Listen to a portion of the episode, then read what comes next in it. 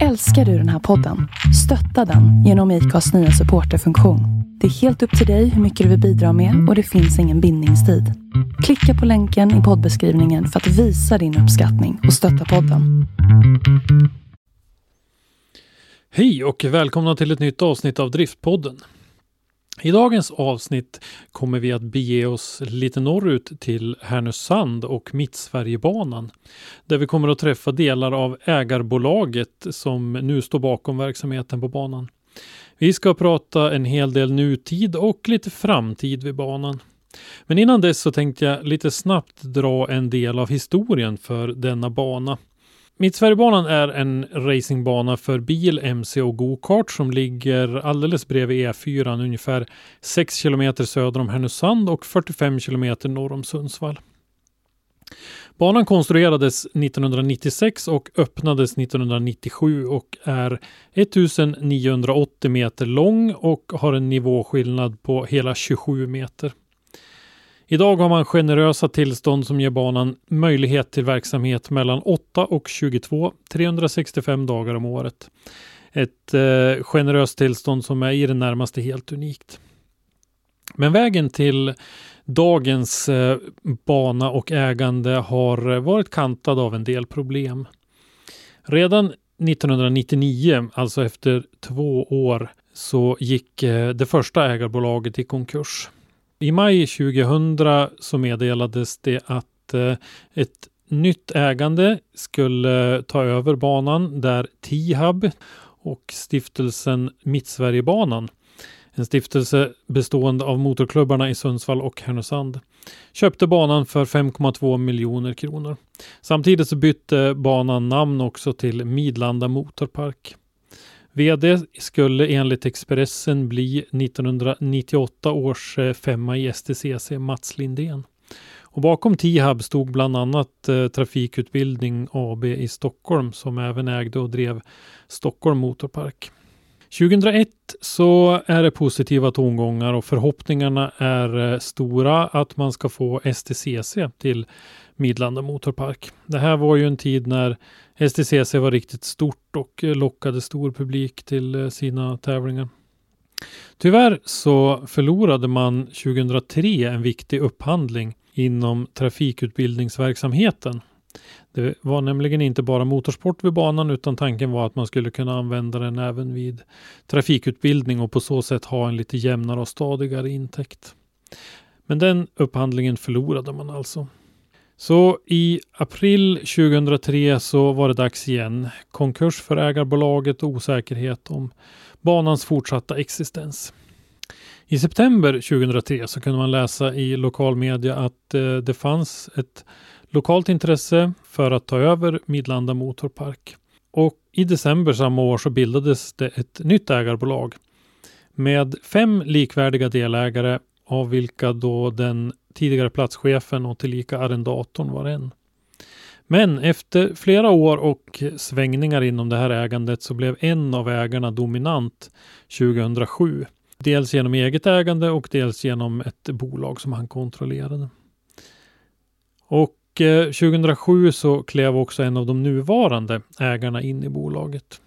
2012 så gjordes det en ny emission och en annan av de nuvarande ägarna tog plats i bolaget. 2014 till 2017 var en tid, stormig tid kan man säga i bolaget som ägde Mittsverigebanan och en tid som präglades av, av tvister.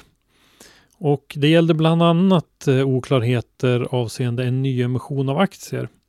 Där eh, det hela slutade med att eh, huvudägaren polisanmäldes av övriga delägare anklagad för att ha genomfört nyemissionen vid en bolagsstämma där eh, enligt protokollet de övriga delägarna ska ha deltagit, något de inte hade gjort. Huvudägaren kom senare att dömas för osant intygande grovt brott till villkorlig dom och dagsböter. Det här ledde också till att i april 2017 så hoppar de två minoritetsägarna av från bolaget och sedermera i maj så blev det likvidation för bolaget. Banan såldes på exekutiv auktion och eh, det nybildade bolaget Norrlands Motorpark tar över. Och det här är ett bolag som ägs av eh, sex stycken lokala entusiaster som med stark sammanhållning ska driva den här olycksaliga banan till en ny och ljusare framtid. Där står vi idag och med det så tar vi och beger oss till Mittsverigebanan och en intervju med eh, några av delägarna. What is the source?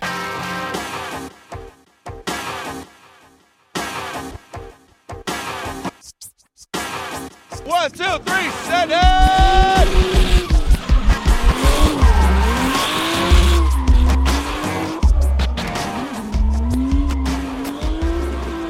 Välkomna till Driftpodden Per-Erik Norbäck och Per-Erik Axehult.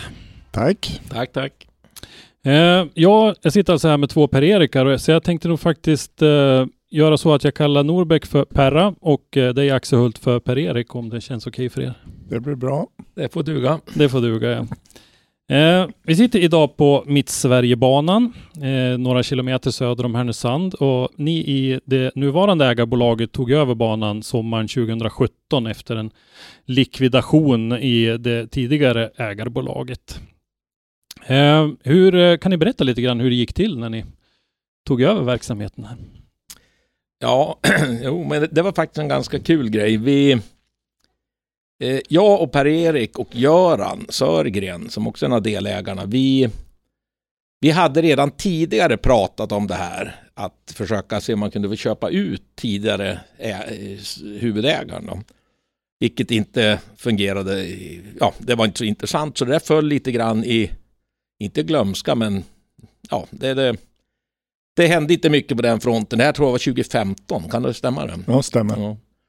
Och sen då när eh, likvidationen och sen när konkursen vart ett faktum då, då tänkte vi att ja men då tar vi väl chansen att göra någonting då. Och eh, det gick väl bra tills vi, vi var ju inte ensamma som var intresserade, det fanns ju ytterligare några intressenter i bolaget så det vart ju lite, lite budgivning då. Och eh, det slutade ju med att vi från början var det tre så vart vi sex delägare. Eh, det är då förutom vi två, Göran Sörgren, Ulrik Forsberg och Mattias Norlén och en kille som heter Thomas Ivarsson. Då. Mattias och Thomas uppe från Nyland. Och det som är lite kul med det här, det var att Per-Erik och jag och Göran, vi hade träffats en gång tidigare. Ulrik och Thomas och Mattias hade jag inte en aning om vilka de var. Och jag, du kände ju Ulrik, men Thomas och Mm. Mattias var ju också nya för er. Ja. Och de var ju en av budgivarna. precis. Från början ja. ja. Okej. Men, men eh, då när vi fick eh, ytterligare en budgivare, då istället för att buda mot varandra så sa vi, gick vi ihop då. Men, så vi var alltså sex personer som inte kände varandra som tog över det här. Det är lite strångt att, att, att kliva in och köpa en sån här verksamhet och inte riktigt ha koll på vilka det är man köper den med. Ja, det kunde ju ha slutat precis var som helst. Ja, verkligen. Men, men jag är, jag är ju förvånad vad bra det har gått. Ja, Mm. ja verkligen. Ja, trots att det är ju, det man brukar ju säga det att så länge ett bolag är, går bra och det, det kommer in pengar och det är lönsamt så, så brukar det mesta fungera. Men jag menar, det kommer ju in pengar men lönsamt ska vi inte, vi återinvesterar ju allting vi får in liksom och mer därtill Mm. i verksamheten och det är allt från ja, tekniska stöd och till att bygga det här tornet vi sitter i nu. Det är ju asfaltering och det, ja, det är Mm. en Okej. herrans massa grejer. Jag kan säga att det här tornet vi sitter i nu, det var väl ett gäng containrar travat, eller baracker travat Ja. på varandra förut. Ja, och de var ju slut redan när de kom hit. Ja, jo, det var ju... Mm. Så den myrsamlingen vi hade där, Ja. den var inte och, och, och det lutade ju så att Ja, det var ju med risk för livet man gick Ja, det, det, det, det följde ju nästan Banlutningen. Ja, så att exakt, säga. Det var exakt. lite... Mm. ja. Ja, det är intressant att höra. Eh, Då när ni köpte det här, då gällde köpet bara själva banan, det- alltså det vi ser runt omkring oss här nu, eller var det, var det några andra delar i, i det hela också? Eller? ja, alltså det var ju banan och eh, så att säga det som fanns här då. Men sen har vi ju förutom, det här är ju en 19 hektar som är själva anläggningen då. Den inhägnade delen och ban, ja, i det här området. Men sen har vi ytterligare 35 hektar då som är bland annat används lite grann till enduro på, på ner, jag pekar igen, det Ja. finns inte radion. Eh, på nersidan av, liksom, säga, in mot Häggdånger då. Mm. Så, eh, men, men eh, Så, det, då, så det ingick också, så det finns lite mark som ni äger som skulle kunna vara möjlig för en expansion kanske till exempel. ja, eh, Mm. teoretiskt ja. Just det. Ja, ni, ni eh, slog er ihop istället för att buda mot varandra. Känner ni som att ni fick ge ett rimligt pris för, för anläggningen då? Utan att nämna några pengar? Det får väl nästan säga.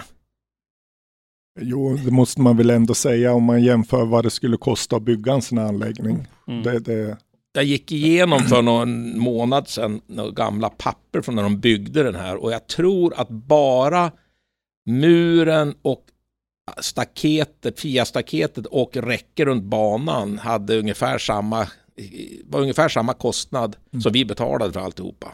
Mm. Så att eh, men, men det brukar ju vara så. Jo. Den här typen, det, det behövs ett par, tre konkurser liksom innan man har tvättat rent det. Ja. Jo, men eh, lite krasst så är det ju faktiskt. Ja. Det, det är ju det. Eh, ni har ju nämnt eh, namnen på, på delägarna här. Beskriv strukturen lite grann. Vad har ni för intressen och så där? Liksom. Det enda jag vet egentligen är att du, Per-Erik, kör ju racing själv. Eh, Ja. Mm. Jag har ju hållit på med eh, racing i eh, 35 år i alla fall och, och drygt 30 år kört på, ja, vad ska man kalla det, avancerad amatörnivå kan man väl kalla det. Och har väl alltid haft teknik och motorintresset sedan sen barnsben. Mm. Och eh, så jag, tr- jag tror ägarkonstellationen att vi, vi, vi brinner alla för motorsport, men sen att, att vi, när vi gick ihop med, med Thomas och Mattias, då tror jag mycket var att vi ville behålla den här anläggningen hos personer som brinner för motorsport och att vi skulle vara kvar i Norrland, en norrländsk ägo. Ja, en, en lokal. En, en Lokalt lokal anknuten ägare. Ja, Mm. precis. Jajamän. Mm. Eh, vad har de grabbarna för, för intresse i, i motorsport? Är det bilar också eller? Eh, Mattias och Thomas är väl lite mer på motorcykelsidan. Thomas är hästar. Ja, Thomas hästar Det- det- egentligen. det- ja. Är, det- är det en hage som jag ser? Ja. Och sen, sen eh, nej, vi, vi brinner ju för motorsport eh, och, och eh, har, ju, har ju väldigt roligt ihop måste jag säga. Mm. Ja, ni verkar ju ha, när, när man är här, så ni verkar ju ha liksom en ganska, nästan lite rå men hjärtlig stämning. Det verkar, ni verkar ha jäkligt roligt de gånger ni är på banan. Ja, men det är det. Så är det, Ja. absolut. Nöjet helt på din sida, Per-Erik. Det är så här det är. Mm, precis. oh, nej, men det är Ja. jätte... Mm. Eh, sommaren 2017 är vi alltså när ni tog över. Hur, vad, hur skulle ni beskriva banans allmänna skick då när ni tog över? Vad säger du Per om det? Eh, ja, det fanns en del att göra kan man väl säga. Eh, alltså själva asfalten, själva bansträckningen, den var väl ganska okej. Men eh, det där är ju du bättre på Per-Erik, men, men det var ju ganska eftersatt säkerhetsmässigt och det där. Ja. Prion, vi hade ju vi hade ju fått i den gamla ägarstrukturen en dispenslicens för banan och vi hade byggt variant 1 av den nya chikanen på rakan. Mm. Ska vi nämna det kort bara att du var ju minoritetsägare i det gamla ägarbolaget också? Ja. Mm. Precis, jag, Göran Sörgen och huvudägaren. Mm. Och eh, sen var ju, när vi tog över det här så blev ju, vi la ju upp en treårsstrategi från början där prio var säkerhet och säkerhet då för, för eh, tredje man, funktionärer och självklart de som sitter i och är aktiva och kör på banan. Ja. Och eh, det gick ju väldigt bra. Stor hjälp av banbesiktarna i Svenska Bilsportförbundet och gjorde ju den där, om jag kommer ihåg rätt, treårs eh, satsningen så klarade vi av den på två år. Ja, den tunga biten på ja. säkerheten. Ja, ja, absolut, det Ja, gjorde vi. ja. Det var ju lite kosmetiska som tornet Ja. och som Precis. löpte de tre. Mm. Så att eh, det fanns egentligen eh, ett, ett dispenstillstånd var det som fanns egentligen på den biten. Ja. Ja. Och, och det är ju så att banan ska ju ha sin banlicens för de olika aktiviteterna som körs då för de olika klasserna. Det är racing, det är hojåkning, drifting och så vidare. Och idag har ju banan en klassning precis som alla andra banor i Sverige. Mm. Så, så, så den utvecklingen har ju varit helt fantastisk för den här banan. Mm. Just det. Ja, eh, ni säger att ni la upp en, en eh, treårsplan då med, med fokus på säkerheten. Har ni liksom an, tidigt gjort upp andra målsättningar också och kanske någon, någon, någon lite längre målsättning också, eller hur? Var var det stort fokus på säkerheten i början? Där? Ja, det, det var väl fokuset Ja. då och sen det vi har, jag menar säkerhetsarbete det är ju dynamiskt, det, det fortgår ju om, ser man Absolut. att någonting händer så, så, så förbättras det. det, det gör vi ju ständigt men eh, sen är det ju mer nu, det kanske Perra kan berätta mer om här- det är ju upplevelsen när man kommer till anläggningen. Mm. De är mer kosmetiska om man säger så. Jag Kosmetiskt menar, om man säger så. Det var ju en racerbana med grusdepå. Ja, det är ju liksom, jag, jag vill inte kalla det säkerhet, men det är ju ändå någonting som det är inte bra. Så det är du som piffar området alltså? Ja, style, vad heter det? Pimpar heter Ja, det. Pimpar. Gå, gå barfota och känner in... eh, På kattskallarna ute. Ja. Nej, så men att- absolut, det, det, det där med grusdepån var ju en grej och det hindrade väl till viss del motorcykeltävlingar och lite Ja. sådana där grejer också. Och det hindrade ju också indirekt, du hade ju inte fått hit något större team, liksom några större serier att köra från en grusdepå inte. Nej. Det, det, det, det, det finns ju andra, fanns ju andra alternativ för dem. Så, men Så Mm. he heta slicks och sen köra in en grusdepå känns ju ja, det blir som att åka med spikes. där, Ja, ja, precis. Mm. Så att var, men det var ju också låg ju med i den här första treårsplanen. Det var ju då säkerheten, det var ju, det var ju nummer ett, för det var ju så pass eftersatt. Och sen Mm. kom, ja, sen hade vi med då även asfaltering, bygga ett nytt kontrolltorn och sen helt enkelt sanera då, för det, var- ju mycket byggnader eller, som fanns där förutom tornet och som inte var helt eh, i sin ordning om man säger så. Mm. Det här vandrarhemmet vi hade som vi till och med fick betala fastighetsskatt för. Och det var mer än vad det värdet var på det. Så att det, men så rensa undan och måla upp lite grann så det ser lite fräschare ut. Då. Men Mm. nu är vi inne, ja nu kommer ju etapp två, eller ska man säga nästa treårsplan då. Så det är ju det som vi håller på med nu då, kommer att hålla på ytterligare några år. Mm. Ja, men ni, ni undviker frågan lite grann så här om lite längre perspektiv. Är, vågar man eh, drömma sig iväg om, om sådana grejer eller? Ja, men i den här treårs, ska vi kanske säga tre, eller den planen vi har nu för det vi ska göra närmaste åren så är det lite långsiktigt. Jag menar, vi har väl inga riktigt långsiktiga mål. Vi har, vet, F1 blir ju inte, Nej. inte före 25 i alla fall. Och, och, och inte STCC heller. Så att, och det är ju inga ambitioner vi har. Jag menar, det är, utan det är ju väl egentligen att hålla igång och, och så nej, jag, jag, jag kan inte säga att vi har något sånt där riktigt eh, eh, svåruppnått mål framför oss. Nej. Vi vill väl få racingcentrum i Sverige lite mer norrut Mm. såklart. Ja. Och det tycker jag, många har ju frågat eh, oss och framförallt mig eh, att vi skulle vara negativt inställda till satsning i Fällfors. Och, och jag har alltid sagt precis tvärtom att det, det kommer ju att dra motorsport norrut. Mm. Så jag, jag ser det bara som positivt. Och eh, jag tycker vi är faktiskt på god väg med tanke på om vi tittar de tävlingar vi faktiskt hade i fjol och det vi ser kommer 20, 2022 nu. Så är det ju en jätteskillnad. Vi behöver bara backa tre år så fanns ju ingenting Ja, av nej, det men här. hur? Ja, Mm. absolut. Ja, eh, men eh, ni tycker liksom att ni har hunnit en, en bra bit. Eh, om ni skulle uppskatta lite grann, hur, hur stor del av, av jobbet eh, har ni gjort i, i det här med eh, att göra Mittsverigebanan till en bra och komplett anläggning som, som blir som en naturlig mötesplats för bilkulturen? Är ni halvvägs eller är ni... Eh, Ja, det, alltså, det blir ju aldrig färdigt. Den Nej. saken Nej, det blir- Nej, det blir inte. Så, men, men eh, nej, jag skulle nog tro att vi behöver nog ha en sväng till här. Den- De är ytterligare två, tre åren här framöver nu för att få... För som, som Per-Erik sa, att mycket var ju fokus på, på eh, säkerhet och det rent hygieniska, liksom att du skulle ha asfalt på backen där du åkte och sånt där. Så, eh, men nu, nu flyttar vi fram det ytterligare och gör lite, ja, lägger till lite ytterligare grejer, lite mer för som sagt upplevelsen då. För att eh, vi är inte den längsta banan, vi är inte den snabbaste banan, vi kanske inte den roligaste banan och, och det är inte mycket vi kan göra någonting åt. Men vad vi kan göra det är att göra upplevelsen med de som kommer hit Mm, lite speciell. mm, Och, och liksom engagera oss och ha liksom anpassa vår verksamhet till, till, till de olika, eh, ja om det är en serie eller om det är långlopp eller vad det är. mm, Och göra lite extra och det kräver ju att vi har fixar till lite andra hygienfrågor också då. Som, Mm. Absolut. Jag tror ju att, jag har ju varit på, på Sveriges alla banor ett antal gånger.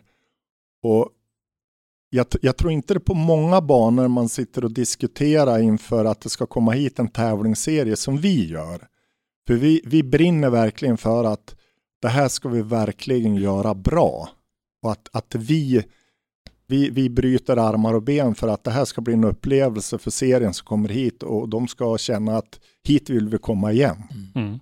Men du som har varit kört på rätt många banor, som vi ser, Mantorp Park är ju en höghastighetsbana. Där Mm. går det ju fort utav bara håvete.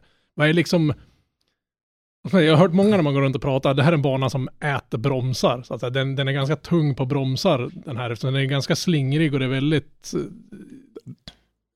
Ja, det, jag, jag, vad- hur, hur skulle du beskriva banan? Det är, eftersom det inte är en höghastighetsbana, men vad, vad liksom skulle du vilja stoppa in i för typ av kategori så att säga? ja, jag skulle säga att den, är, den, är, den har lite av eh, eh, Knutstorp, Gelleråsen, Svistabanan. Det, det är ju en, vi, vi kommer att köra en åtta timmars tävling här i MSLS, den serie Mm. vi tävlar i nu. Och jag tror det kommer att bli en jättejobbig tävling. Ja, För det, det kommer inte att vara många, många sekunder du hämtar andan. nej det finns ju ingenstans att Nej. vila i stort sett här. Och, och Mantorp, visst är det kul att se eh, varvräknar lamporna tändas på sexans växel. Det är en grej, men ändå, jag har aldrig varit så jätteförtjust i en lång raka. Det är ju när det händer någonting och du ska hantera bilen, det är ju det som egentligen är grejen. Och där är, det är det hela tiden här. Det var väl lite det som Time Attack-killarna som var här i fjol sa, att det var, många tyckte att det här var en av de bråkigaste banor att köra, för de var helt sopslut Mm. efter Ja. ett, ett pass här, för det fanns dels var det, då var det väl vädret inte så där kul, så de fick ju kämpa bra med att få Ja. lite temperatur och så, men, men de sa det, att många var helt knäckt när de kom in i depån, just på grund av att det, det, det hände saker hela tiden. Det går inte att slappna av en sekund på banan. Nej. Så det var många som gillade att, att den är så pass kuperad som den är. För det, det är ju en ganska bra lutning mellan, jag menar, vi har ju haft en backtävling här i den här banan. Så Ja, menar, ja, exakt. så jag menar, det, det är ju en ganska hyfsad höjdskillnad mellan högsta och lägsta Ja, punkten. Ja, 27 det, är, meter. tju- det är 27 meter, Ja. så, att, Mm. så att det är ju lite unikt i Sverige Ja. skulle jag vilja påstå. Och eh, sen också chikanen på rakan som, som inte är, ligger i nivå utan det blir väldigt mycket lastväxling i bilen. Så att eh, jag tycker att det är en jättehäftig bana. Det, det är en, eh, jag gillar verkligen banan, den är tekniskt väldigt svår. Vad, vad tycker dina konkurrenter om att Volvo Zero så har en egen bana? är inte det liksom lite så här fusk på något sätt? Så? Ja, det, de, de, kan vara, de kan vara väldigt lugna. Jag, jag kör ju mest röjsåg här så att det är liksom... ja, och med, med, med både röjsåg och annat. Är det, är det jordfräs du kanske menar? Ja, precis. Ja, vi behöver inte gå in på det kanske. Ja, så är det. Ja, eh, jag var inne och kikade lite grann på hemsidan och, och läste lite grann och, och eh, läste lite vad ni har gjort bland annat och nya posteringar, byggt om chikan, monterat säkerhetsnät på depåmur och, och så vidare då för att uppfylla de här säkerhetskraven. Eh, asfaltering av eh, maskindepå infart och elanslutningar i maskindepå för eh, besökande team och sådär. Eh, nytt speakertorn som sagt och inte minst då det vi inte har pratat så mycket om faktiskt läktarplatser för 400 personer. Ja, det är 423. För att eh, det var ju faktiskt så att innan dess så fanns det ju inga anordnade publikplatser alls Nej. egentligen. Nej. Eh, vilket, Och, en, en grej var ju där att, att när vi satte upp staketet på muren, mm, vilket vi måste ha av säkerhetsskäl, för att, eh, då hade ju man ingenstans att stå. För Nej. de som var på bus till exempel, som var ju den stora som drog mycket publik då. mm, Då, kom de ju, då finns det ju ingenstans för dem att vara längre. Och då sa vi det att, och, det är det logiska att vi måste ha en läktare. Ja, man kan inte ha folk hänga på muren. Nej. man har ju sett skräckexempel, alltså de här ungarna suttit med ben och dinglandes på utsidan. Liksom. Ja. Man, ja, så, så läktaren är också faktiskt lite del i säkerhetsarbetet. Att, Ja. att få publiken på en skyddad plats. Men då så blir det väl det att de behöver inte springa via depån för att komma dit. Så alltså de, de springer ju inte av eh, ja, depåutfarten så att säga. Nej, precis. mm. precis. Eh, och eh, nu senaste året här då så har det ju uppdaterats eh, i racekontrollrummet här där vi sitter nu. Eh, så att ni kan hantera flaggor och grejer och, och sådär. Hur, vad, är, vad är huvudsyftet eh, för en sån investering? jag gillar ju Det, teknik. det, är ju, det är ju, Per är så ödmjuk, men det är han som uppfinner Jocke. Så, så det, är, det är hans teknikintresse som har gjort fantastiskt bra. Han har ju gjort det så bra så att eh, den serien vi tävlar i har ju köpt de här systemen. Jaha.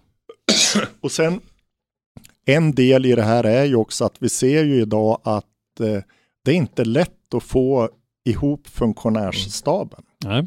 Och det här är ett sätt att kanske på, på träning kunna minimera behovet av funktionärer Ja, med bibehållen säkerhet. med bibehållen säkerhet. Precis. Hur är det? Sitter det liksom en, en puck på instrumentpanelen som, som blinkar Ja. gult, rött? eh, Ja, vi har, vi har ju dels det då att, att vi har vad vi kallar för en LED-puck då som vi, som vi styr härifrån som, sitter, som vi sätter i bilen så då har liksom varningsflaggan med hela tiden. Jajamän.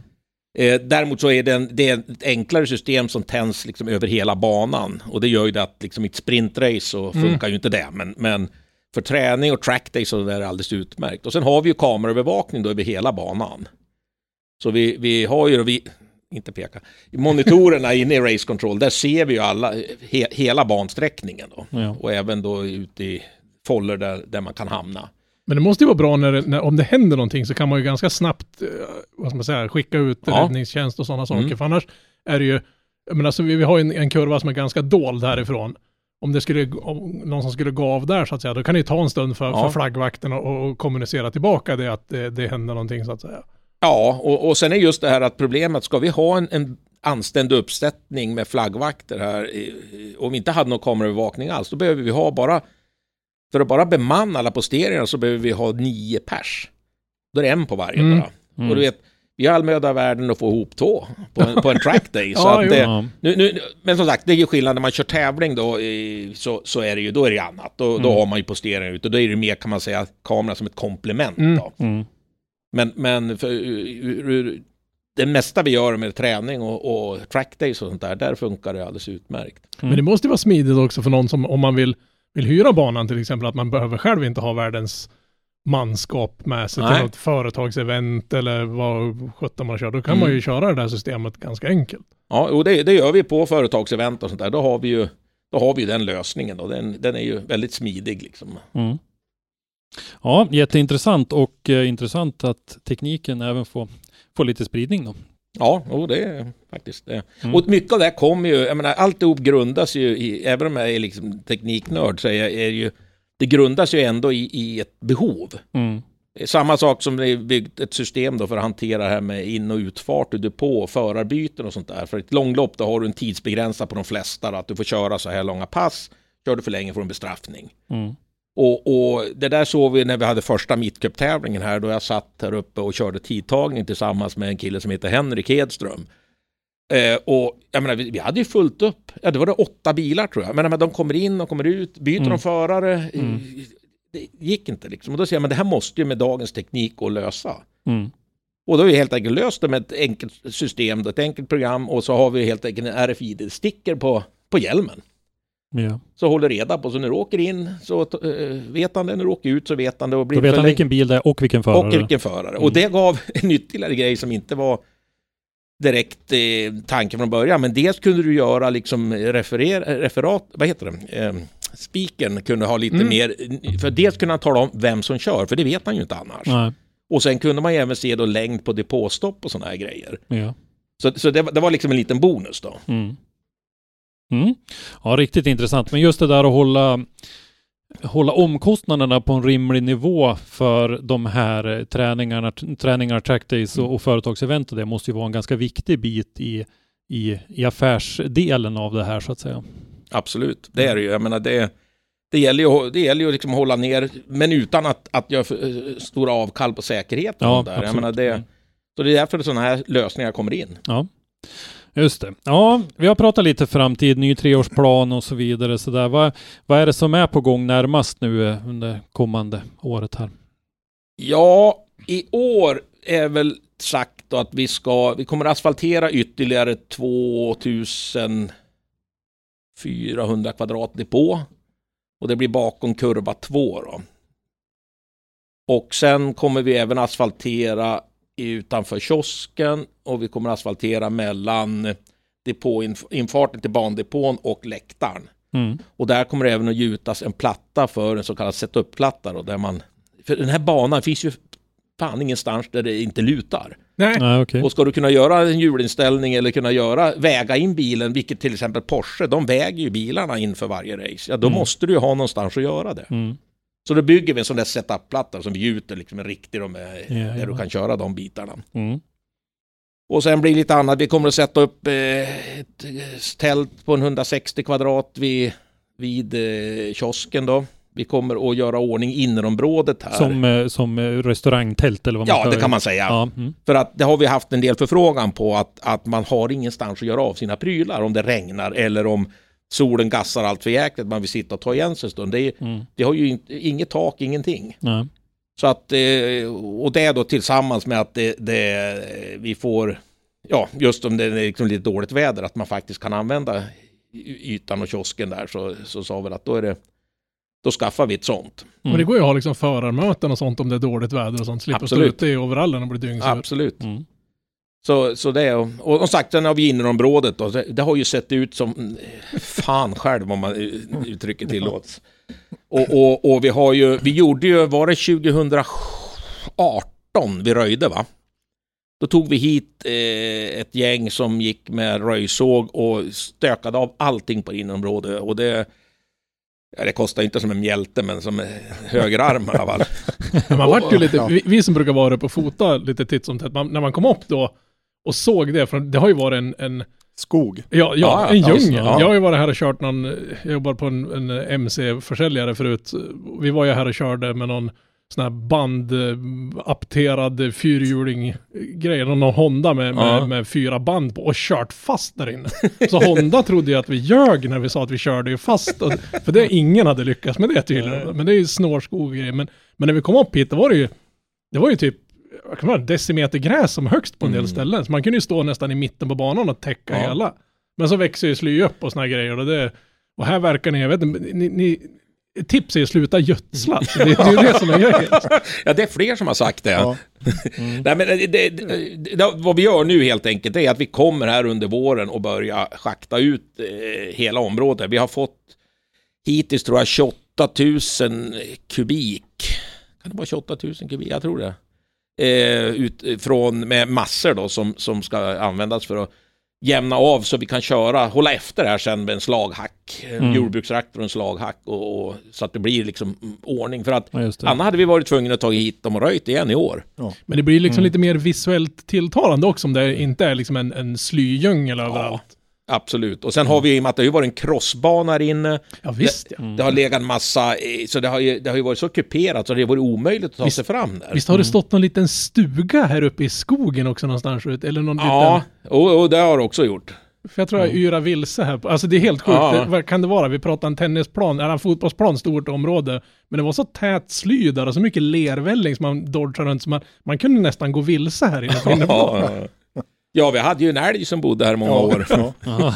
Ni, ni, har- ni, har, ni har rätt stor uggla som brukar sitta där när det är bangrejer också. Ja, ja sen har vi orrar. Jag tror det var en 18 stycken jag räknade. Oh, ja, sitter upp och mopsar sig på, i kurva 1 liksom. Så- Där får man passa sig för. Ja, elaka. Ja, nej men det är lite på gång alltså och, och som sagt även för, för besökarna och, och få en, en lite bättre upplevelse. Ja, det är ju det är mycket det som att, och det gör ju också att vi har, och det, det här har vi väl inte sagt att vi kommer att göra, men att vi, vi i år, men målsättningen är att vi ska bygga ut och skaffa en större parkering. För problemet som vi har idag, det såg vi när vi körde Mittsverigebacken, som var då substitutet för backtävlingen Södra berget i, i som, förra sommaren då.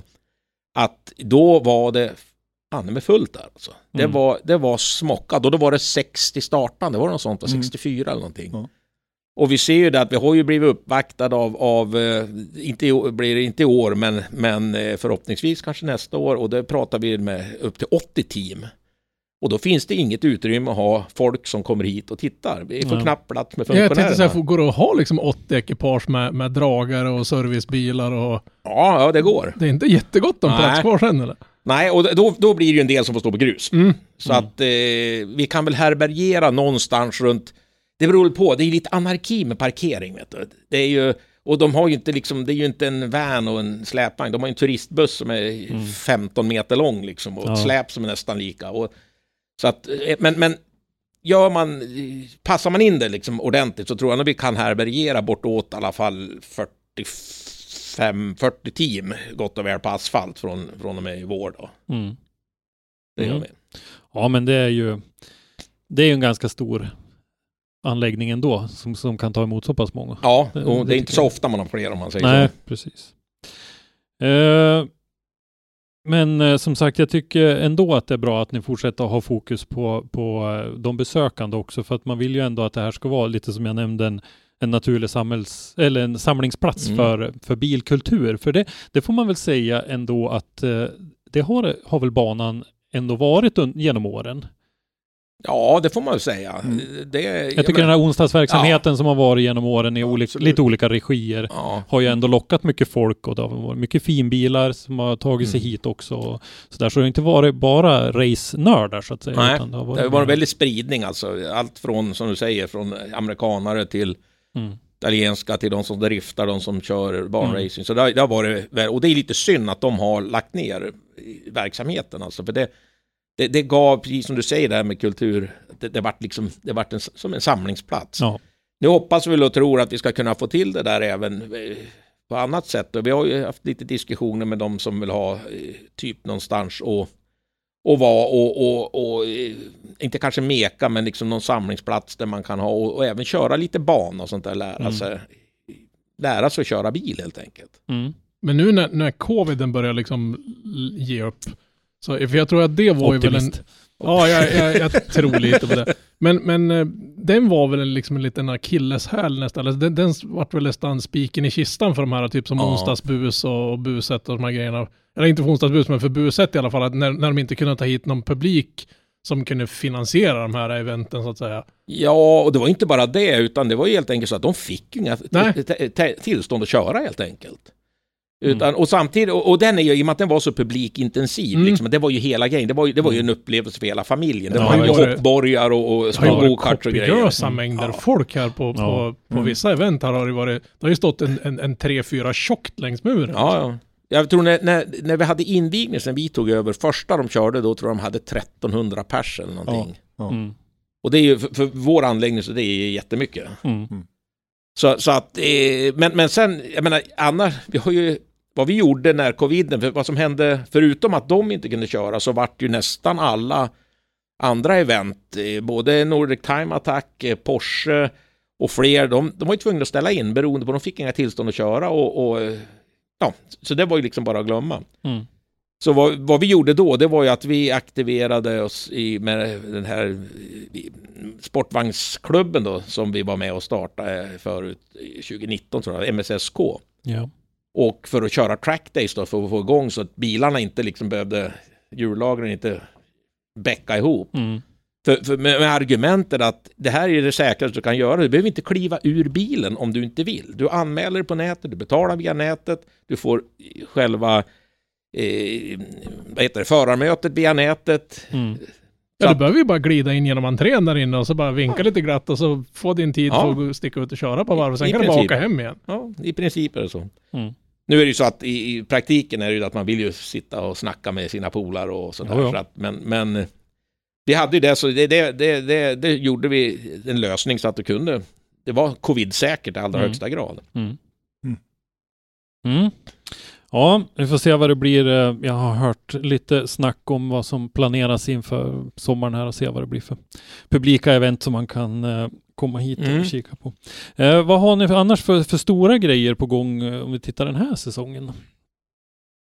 Ja, vi har ju äran att få tillbaka då både Nordic Time Attack och eh, Porsche Racing då. Porsche Club Sweden Racing. Mm. Och eh, vi kommer att ha STEC, kommer att köra en, i sista juli och vi har då, som vi nämnde tidigare MSLS som kör i början på juli. Mm.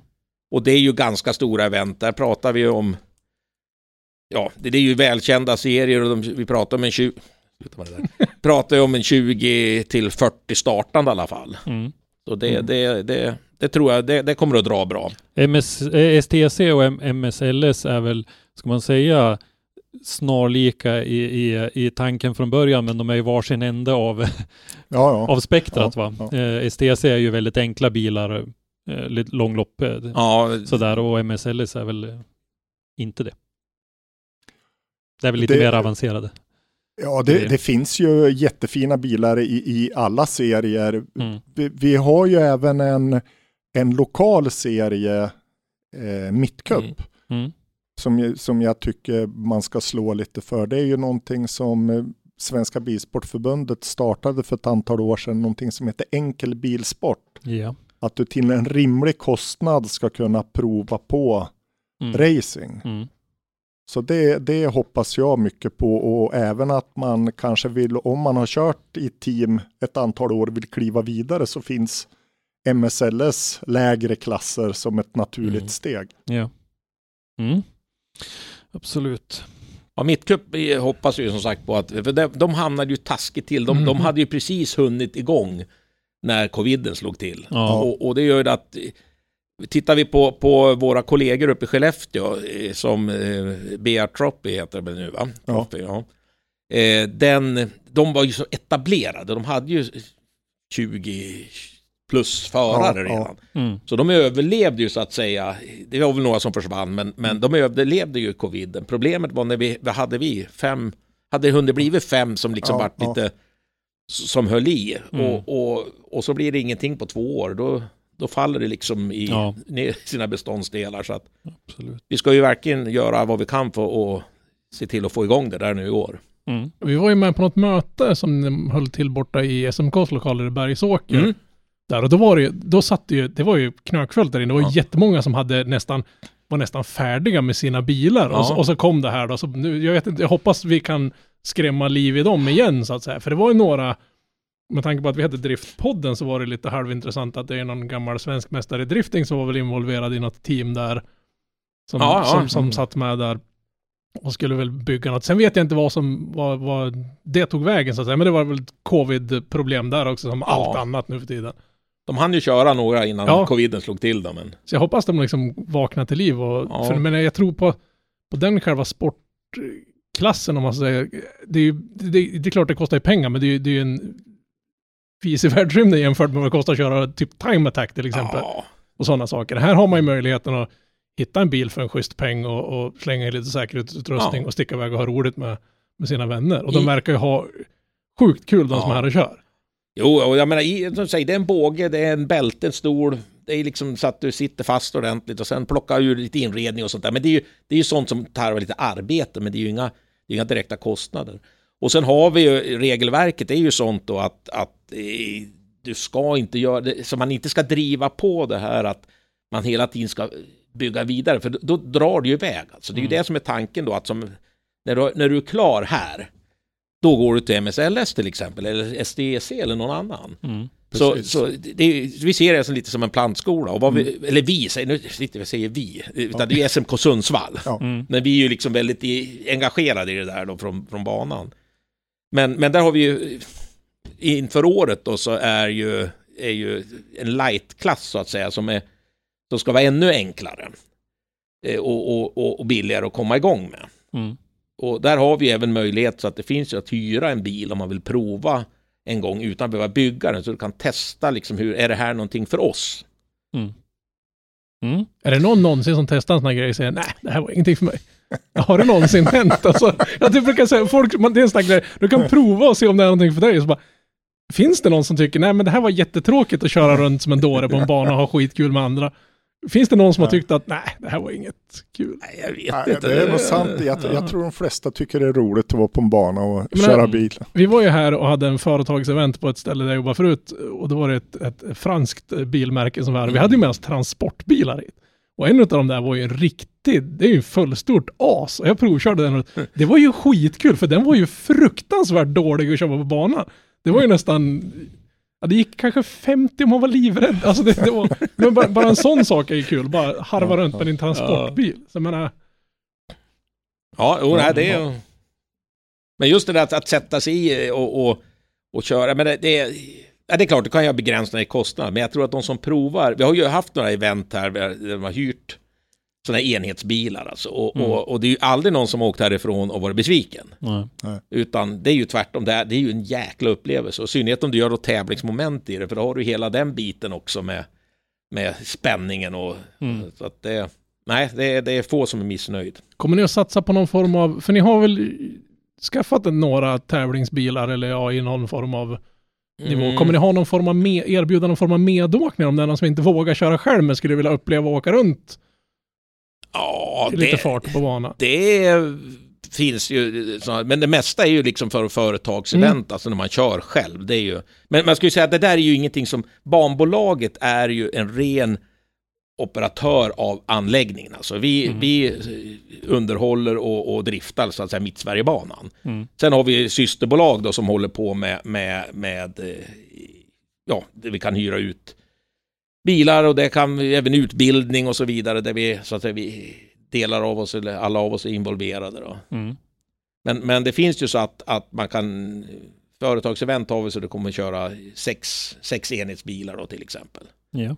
Så är man intresserad, driver man ett företag eller någon, någon annan sammanslutning och är intresserad av någonting Mm. sånt så kan man kontakta er genom banan så blir man slussad vidare till Ja, och, och precis, det, det, är all, det är alldeles utmärkt. Mm.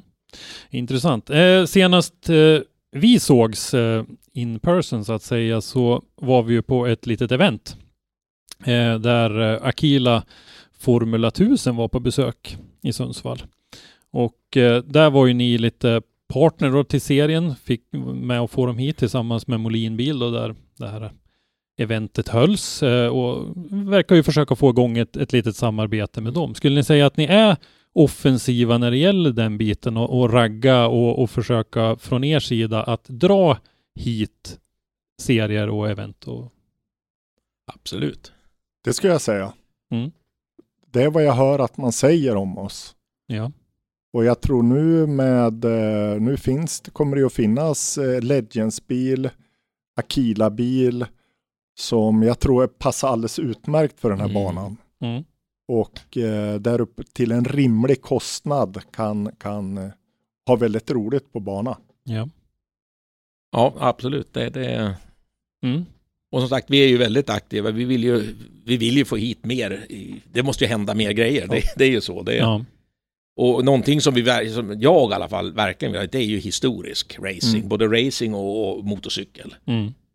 Så det har vi någonting vi jobbar på och ska försöka få. Ja. Om, om, nu när covid och vidare är över, att vi kanske med lite tur kan få hit dem nästa år. Mm. Precis. Ja, intressant. Nej, men det jag tycker är viktigt i alla fall eh, att, att känna att ni från er sida också inte bara sitter här och väntar på att saker ska komma till er utan är, är aktiva och offensiva utåt i, Det, kan vara, det, är, det är väl nästan det sista man kan anklaga det här gänget för att vara passiv och sitta stilla och bara vänta på att saker Ja, ska hända. Ja. Eh, jag tänkte vi skulle prata lite ekonomi också. Går det att få en, en hållbar ekonomi för en sån här anläggning? Här? Är det någon som har blivit rik på racing eller vad är det frågan du ställer? Ja, ja, ja, inte på att driva en bana, alltså, inte i den här storleken. Nybering kanske gör bra affärer. Men, nej, men man säger så här, vi har ju, när vi gick in i det här, vi har ju allihopa har ju liksom andra sysselsättningar. Mm. Och alla är vi ju företagare och, och vet ju vad det innebär. Och vi, har ju, liksom, vi gick ju in i det här med att vi ska se till att banan är kvar, att den utvecklas. Och det vi tjänar, det ska stoppas tillbaka in i banan. Mm. Och mer därtill. Och jag, jag vet, jag har väl aldrig reflekterat, jag har ju inte sett det här som, ett, som att jag får tillbaka pengarna. Ja, kanske någon dag när vi säljer eller någonting. Mm. Men, men att vi skulle göra några pengar liksom så, det, men det, vi håller igång. Vi håller igång, vi klarar av att investera det vi behöver. Att, att lyfta ut ett överskott är ju inte riktigt samma sak som att, gå, att det går att få en hållbar ekonomi i det. Nej, Eh, Att, att, det, att det ändå på, en- på, en- i närheten går runt i, i den dagliga verksamheten. men det gör det ju. Mm. Mm. Men det beror ju också då mycket på att vi, vi jobbar mycket själv ideellt om vi säger så. Eller Ja. utan att ta någon... Det är lite så här, alla kan gå och köpa sig en Porsche. Hur många är det som har köpt en bana? Ja, ja, alltså, det, är, det är en liten ballgrej jag också. ja, ja, precis. Istället Ja. för att lägga upp Porsche-nyckeln på Ja, precis. Ja, nej men det, det är intressant ändå. Eh, jag kikade lite grann på hemsidan också på, på lite hyrespriser och sådär. En, en halvdag, eh, veckodag 9900 kronor. En eh, hel dag eh, vardag 14 900 kronor och en hel dag en helgdag 28 900. Hur skulle ni säga att ni ligger till prismässigt när det gäller eh, banhyra sådär i, i kontra andra anläggningar? Väldigt attraktivt, Ja. ska Mm. jag säga. Ja. Bana i glesbygd, vet du, det, det, det går inte att, det går inte att liksom hissa Nej. på hur mycket som helst. Alltså. Det, Nej. det är ju så. Eh, Jag nämnde lite grann i inledningen eh, till det här att ni har ju också väldigt generösa tillstånd Mm. vad det gäller buller och, och verksamheten här.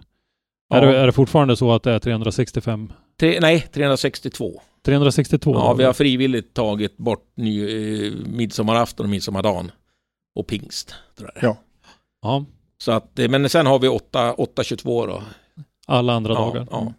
Och det här är ju någonting, det här med tillstånd, det där är ju, jag menar motorsport är väl kanske inte det mest eh, populära idag så att säga utifrån ett miljöperspektiv och så vidare. Så vi är ju väldigt måna om att, att, att sköta oss och få behålla tillstånden. Mm.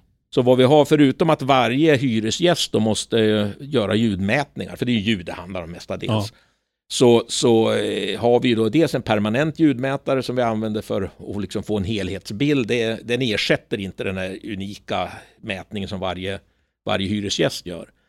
Och sen gör vi även mätningar på fyra eller fem, det beror lite på eh, vinden ligger, men på fyra eller fem ställen då närliggande fastighet. För det är ju, förutom att, att på banan så är det ju ett buller, maxbuller på eh, 95 decibel. Ja, 95 decibel va? Mm. Ja. Och det ska mätas på ett speciellt sätt. Mm. Eh, men det som egentligen i, i, i ska vi säga, miljöbalken eller lagstiftningen som reglerar det är ju det att det är ju buller vid närliggande fastighet. Ja, och det är väl 55 decibel helg och 60 vardag har jag för mig. Jag har, inte- jag har inte Ja, exakt i huvudet. Ja. Mm. Så därför så åker vi och mäter på de närliggande ställena för att se. Och, och ja, det, ligger vinden på så, så, eh, så kan vi höra det. Men det är ju ytterst sällan vi lyckas mäta det. För att om vi tar si, mot E4, alltså, då, då överröstas ju eh, ljudet härifrån av, av E4. Av trafiken. Ja. Mm.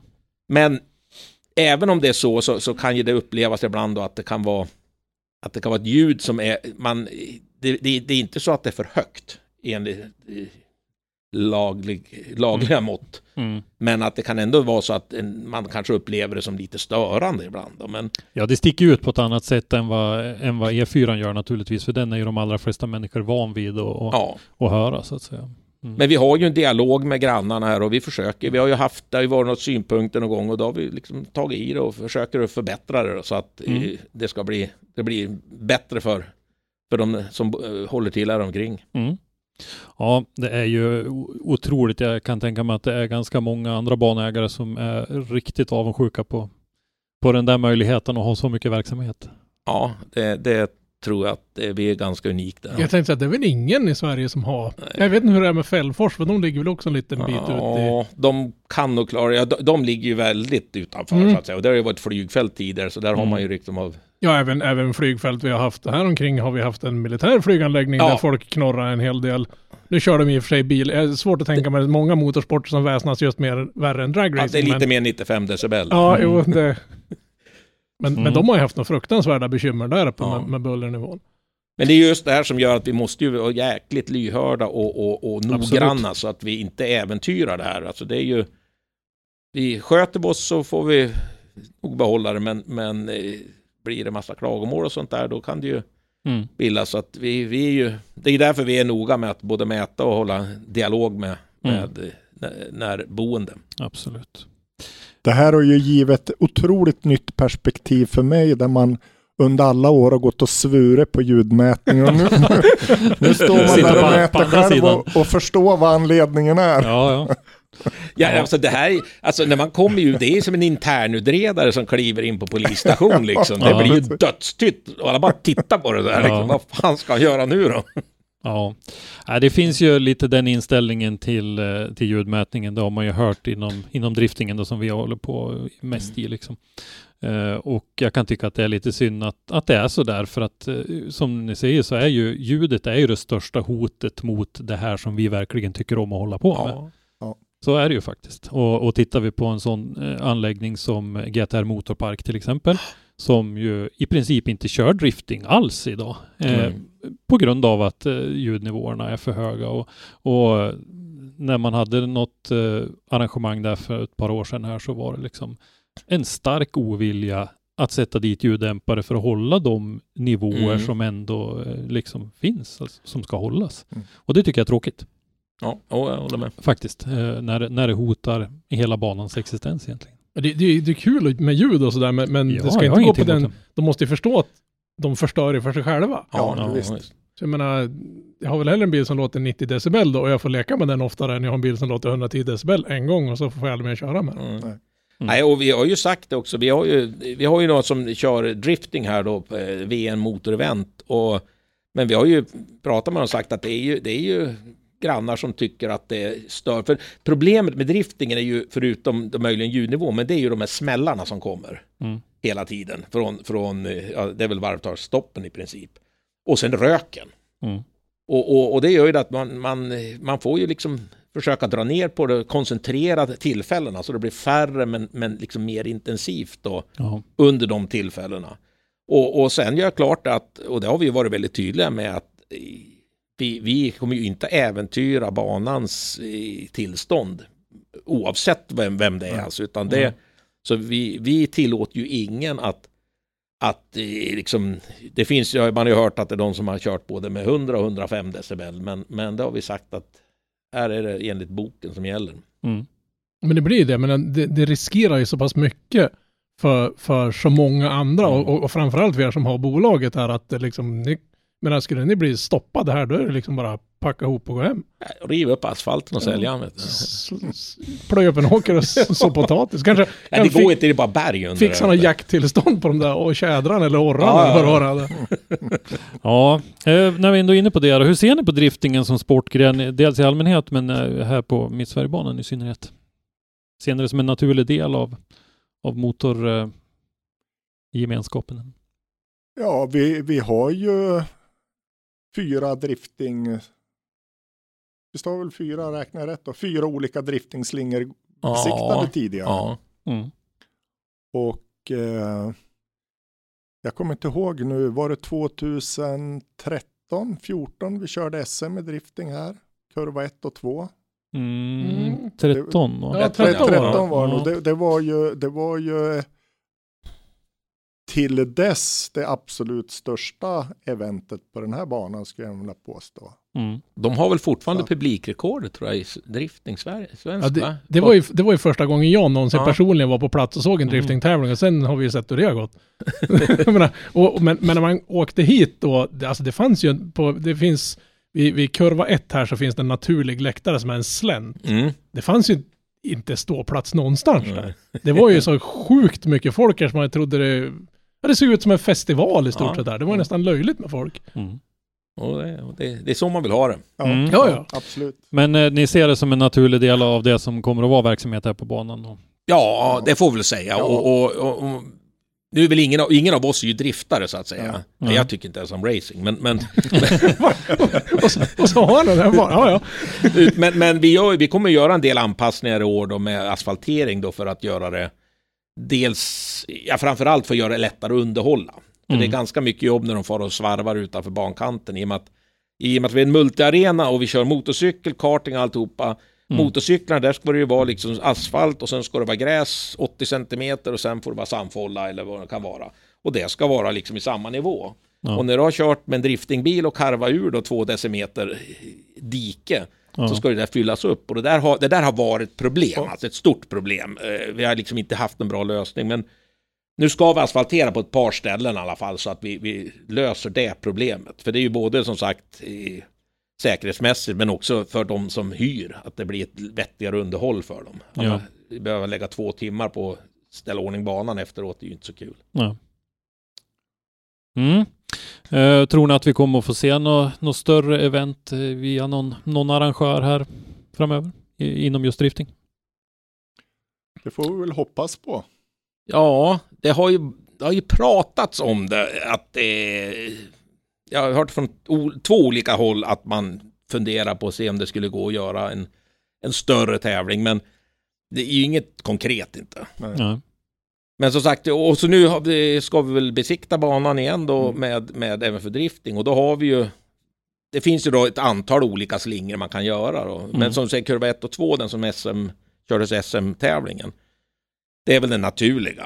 Mm. Men den kräver, problemet är att den kör vi ju, den kör ju vi normalt inte. Utan Nej. när vi har, när vi har drifting här på banan, där, typ VN motorevent då, då, då kör vi den så kallade buset-slingan. För Mm. att den ettan och tvåan kräver ju både sin chaufför men framförallt sin bil Mm. för att orka med det där. Så att då kör man ju en, en mindre slinga. Och det, det, men det är ju ingen som vi har haft för tävling tidigare. Nej. Utan det, det är ju mer för träning då. Mm. Men den, den här, vad ska man säga, buset-slingan är väl mer anpassad också för att publiken ska kunna se den. För kör man kurva 1 och 2 då blir det så att du ser kurva 1 och så är det inte så många ställen att stå och se på kurva 2. Nej. Säga. Mm.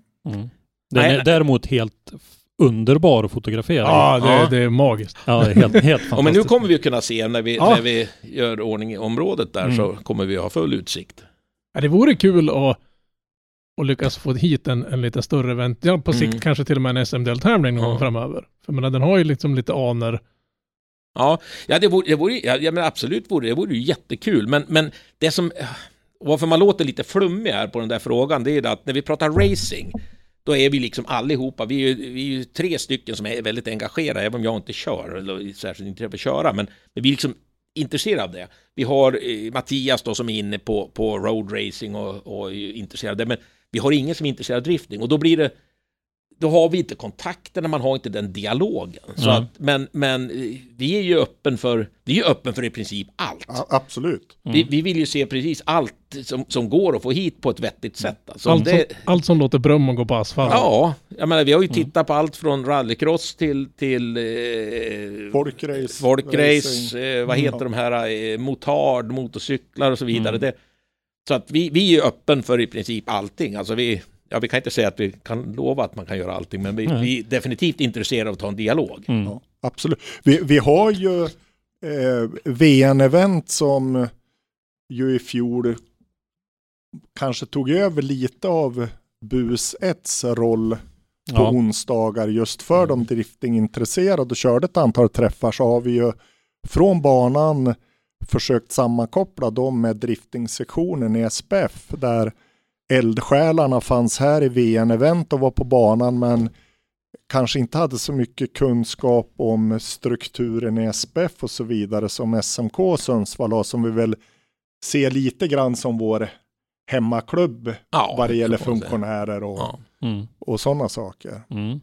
Men just de här VN-event, de, de, de riktar sig lite mer till. Och det, det är ju Eh, jättebra att det finns klubbar som, och banor som, som liksom tar emot dem så att de Mm, får precis. liksom en chans att börja med den här sporten. För grabbarna som kör SM-serien nu, de, de, har ju, de har ju kommit dit så att säga. Och det är Ja. väl på sikt kanske dit de här grabbarna också vill. Men man, någonstans måste man ju börja öva. Och det är ju fan så mycket bättre att vara här och sladda än på Ikea-parkeringen. Ja, absolut. Ja, absolut. det är absolut. Och, och det är ju därför de kör den här slingan som var Att det kräver inte alls de här effektstinna bilarna som, som Nej, precis. Men det är, ett litet, det är ett litet kusligt räcke de ska ta sig igenom där. Alltså, jag är glad att jag inte åkt med runt där, men alltså vissa bilar, eh, när de kommer på riktigt Ja. på tvären, det, det ser inte ut att vara så sjukt mycket fram och bak till, till övers när man ställer upp den ordentligt där. Nej då, de, de utnyttjar ytan, banan om man säger Ja, så. Ja, de har, ju, de har ju betalt för att Ja, hyra ja, ja, Ja, men bara det svarta. Ja, bara det svarta. Ja. Ja, ja.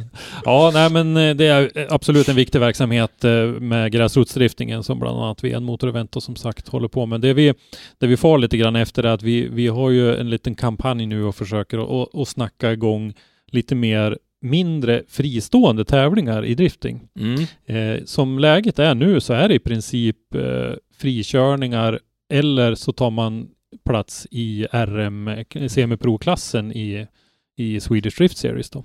Och att vi tycker att det kan finnas eh, ett, ett ganska stort utrymme för att lära sig att tävla för att det är trots allt två ganska olika saker att åka på en frikörning och, Mm. och fara laja omkring eh, mot för att åka på en tävling. Man, man ska, det det är ett lite seriösare upplägg. Mm. Du kanske behöver ha lite mer grejer med dig, lite mer folk med dig och så vidare. Så där.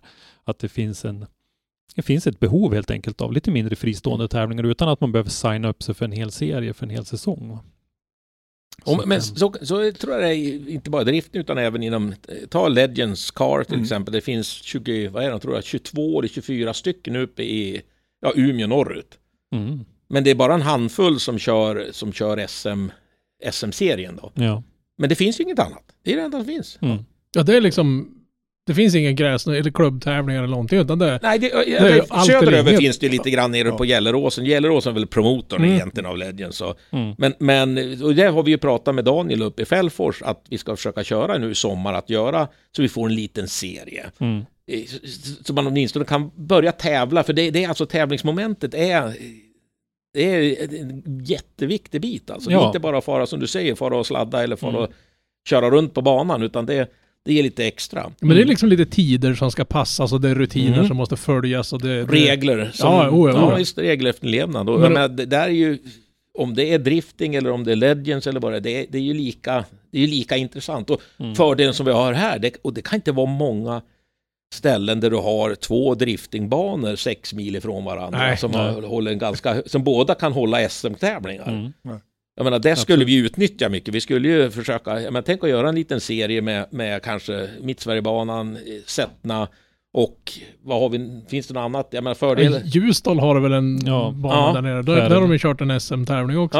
Ja, och ja, men det, då pratar vi om, om greppbara avstånd och Oh ja. allting. Mm. Det borde vara genomförbart, det, Mm. det är absolut. Men det är ju det här som är lite problemet, att ingen av oss är inne i drifting. Så det är, Nej. det är ingen av oss som kan ta i det. När det gäller Legends till exempel, där har vi ju tagit en dialog med, med, med, med Skellefteå, även om vi så att säga inte har med tävlingen att göra, utan banarrangör. Men vi vill ju ha igång mer tävlingar, det är ju Mm. det som är... Ja. Så att vi välkomnar ju att finns det någon eldsjäl inom det här som vill försöka få igång någonting så är vi ju absolut positiva till det. Mm. Och då pratar Och vi... kan hjälpa till att backa upp. Ja, ja. Precis. Och då pratar vi traditionell drifting i Svenska Bilsportförbundets... Eh, Ja, Regelverk. ja det, men det måste det ju bli. Bara så vi har det klart. Så ing, Eh. ing, ingen parkeringsdrift där. Ja, men det finns andra varianter. Men eh, eh, jag tänkte tillbaka lite grann på det här med eh, uthyrning och så vidare. Vilka, hur ska ni säga att, eh, vilka är det som hyr av er? Är det, är, är det mest företag eller hur? Nej, det är, är... Alltså, om vi tittar på en normal så har vi ju...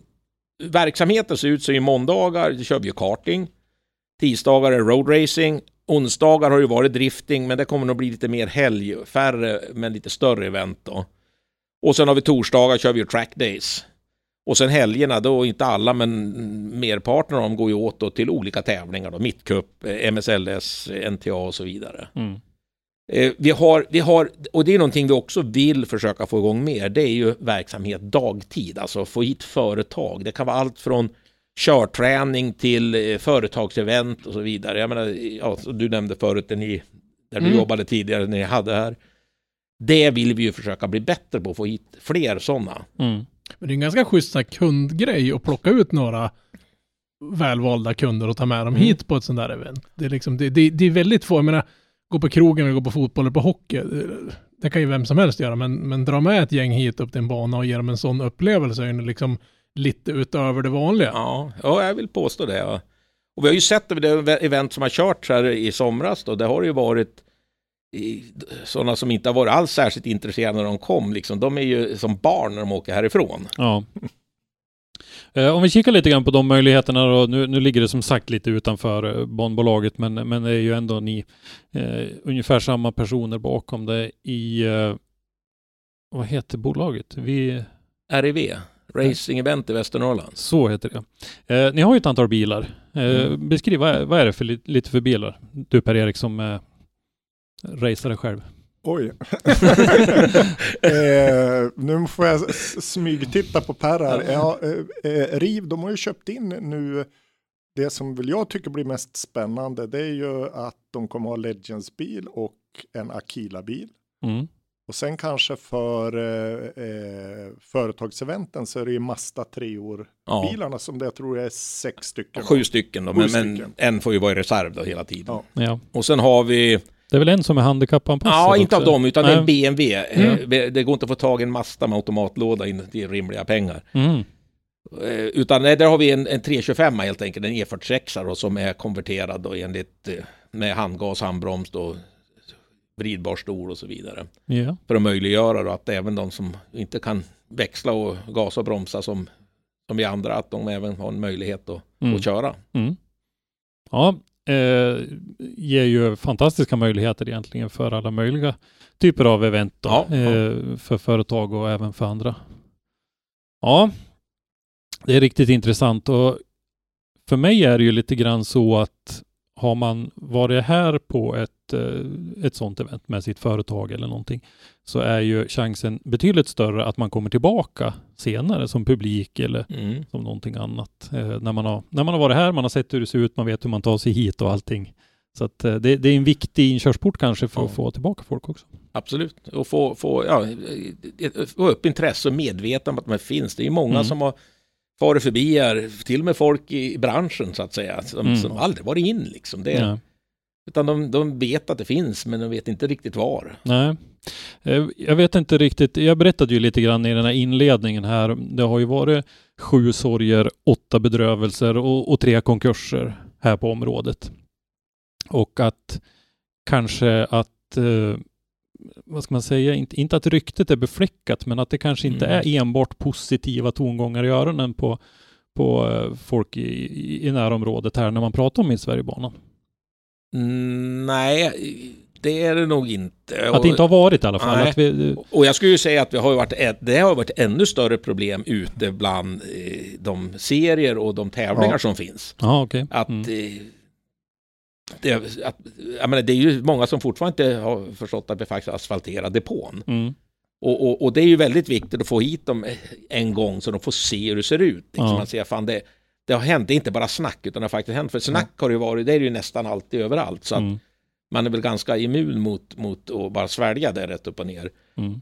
Men, men och lokalt, ja, jag, jag, jag, jag vet inte. Jag har ju nyss flyttat till stan, ja, så att jag är inte helt... nej, men, nej, men jag tror det är helt rätt som du säger Per, att, och, och, och som du frågeställningen här att eh, eh, jag menar, det, det var ju under många år så tråkigt så att man som aktiv när man hade sett den här anläggningen börja byggas, man såg slingan och grusbärlagret och sen såg man asfalt, tänkte man, en hemmabana och så blev det som det blev. Så att Mm. man har ju inte, man har inte orkat tänka på den här banan. Den har ju inte existerat och, och sen eh, det var väl mycket när vi från 2017 att nu ska det inte vara snack utan nu ska det vara verkstad och det, Mm. det var väl en drivmotor i och med att vi var så eller vi, vi är alla så intresserade av motorsport så att det, det kommer väl att ta lite tid att det slår igenom men jag tycker nu har vi visat att eh, det är ingen tvekan vad vi, vad vi vill och att vi, vi håller i det Mm. Över tid så att säga. Och Ja, är på precis. väg. Ja. ja, ni har ju i alla fall, eh, ni är ju inne nu då på eh, ja, snart fem år Ja. eh, i sommar här så att eh, det har hänt eh, fantastiskt mycket. Det är roligt att åka hit helt klart och eh, jag ser det som att det kommer att fortsätta att utvecklas eh, framöver här därför att jag tycker att ändå att ni har eh, ni har tagit det i en, i en takt som ni ser ut att, att behärska Mm. inte rusa från Mm. början eh, som man var lite rädd då när, när det tog. Det fanns otroligt mycket att ta tag i. Att, det- att det kunde bli lite för mycket från början. Men det fick ta några år ja. där i början. Men där, där tror jag vi har mycket en erfarenhet och att vi, vi kommer från så att säga företagande allihopa. Ja. Vi vet, man vet, man har lärt sig det där. Man tror, spelar ingen roll hur briljanta idéer du har, allt, allting tar tid alltså. Ja, Och det har ju inte minst visat sig här att det, man måste ta liksom beta av dem. Det är inte bara ekonomiskt utan rent gen- genomförandemässigt. Alltså. Mm. Det, Ja, nej, jag är just närmare 50 år och egenföretagare och jag har en son som är nyss fyllda 18 år och vi ser väl inte riktigt på samma sätt på världen. Om jag säger så. Vad, är det du inte förstår? att, att allt är möjligt och det omöjliga tar en halvtimme ungefär. Ja, liksom. ja, exakt. Ja, det, är, Jo, det är det. det är väl bara att hinka i en annan motor i bilen. Och Ja. det, det, är sådana där uttryck liksom. Och, ja, men eh, samtidigt så vi behöver väl den entusiasmen och, Ja, ja. och drivkraften också. Någon ska dra och någon ska bromsa liksom. Ja, Absolut. det är så. Absolut. Eh, det där var ungefär vad jag hade förberett och, och tänkt på. Är det någonting som ni känner att vi inte har berört i, i, i det dagliga verksamheten och, och framtiden? Nej, Nej, jag tycker vi har berört Ja, det. det borde jag väl säga. Mm. Ja. Och det, man kan väl ge en liten vink att på hemsidan så finns ju alla bokningar som är och där finns ju även länk till både till där vi lägger in små inlägg om de eh, event. Men sen har man ju bokningskalendern om man vill gå in och titta lite mer i detalj Mm. vad som händer. Mm. Och att man, man kan använda bokningskalendern för att eh, inte Boka. för att bara boka, ja för att boka precis. Mm. Men, men även om man vill hålla sig uppdaterad, Ja, vad, vad är det som precis. sker på banan? Ja. Så är det ju aktivitet eh, i princip alla, alla vardagskvällar och sen kan man se vilka helger det är tävlingar. Mm. Och i sommar kommer vi ha många fina tävlingar. Om vi förutsätter att det inte blir några mer restriktioner och, och, och sånt skräp, eh, är det möjligt att, att komma hit och kika på de här vardagskvällsaktiviteterna och sådär för det mesta? Absolut. Ja, ja det är det. Ja. Mm. Och, och vi kommer ju att se till här att inför, och- och det hade vi även i år då, eller i fjol, men, men där vart ju begränsningar även då, där då med coviden. Det var ju att, att vi har ju ett polistillstånd då för att, att ha, för det måste du ha för att ha publik. Mm. Så att vi har ett sådant som vi har kört för MSSK till exempel och VN Motor Event så att Mm. man kan, vi uppfyller liksom de kraven. Jajamän. Och där tittar vi på även att kunna utöka det där. För, för många gånger kan det ju vara du, du, att vi, vi har ju, det kan ju vara en tävling eller ett event som inte är publikt. Mm. Att man inte har publik liksom, officiellt, men att det kan finnas folk som kommer och tittar ändå. Men det gäller samma regler lik förbaskat. Så att, Mm. Och då tittar vi på möjlighet att se om vi kan hitta någon, någon form där vi kan till exempel från banans sida hjälpa till med publiksidan. I och Mm. med att många av de här som kommer hit, de har inte de resurserna att hantera. De Nej. kör normalt inte publik, men vi vore ju, vore ju jättekul om vi kunde få hit 200 pers som kom och tittade när, när Nordic Time Attack körde till exempel. Men, Mm. men där måste ju vi från bansidan då vara mer aktiva och se till att vi kan hantera det. I och med att Mm. det kan vi som sagt inte lägga på dem. Men vi tittar på lösningar för det också. Mm. Jätteintressant. Eh, Så har ni vägarna förbi Mittsverigebanan så kan ni försöka att kika in och som sagt på mittsverigebanan.se så finns det ju en hel del mer information om eh, priser, bokningar och, och allting om verksamheten. Ja, jag har en liten slutlig fråga. Det är storyn om den här bron. Ja, ja den är lite Den kul. hade vi inte berört. Det, det, för det, det, jag har hört lite grann om den, men, Ja, men Ja.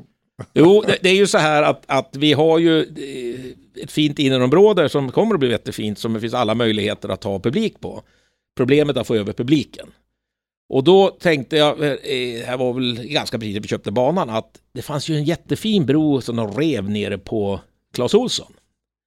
Eller utanför Clas Olsson, mellan Storgatan och Clas Olsson. Den gick ju över gamla E4 Ja. när E4 Ja. gick igenom Sundsvalls Och eh, den, centrum. den var ju tillräckligt långt spann på för att vi kan ha här utan att det ställer till en massa problem.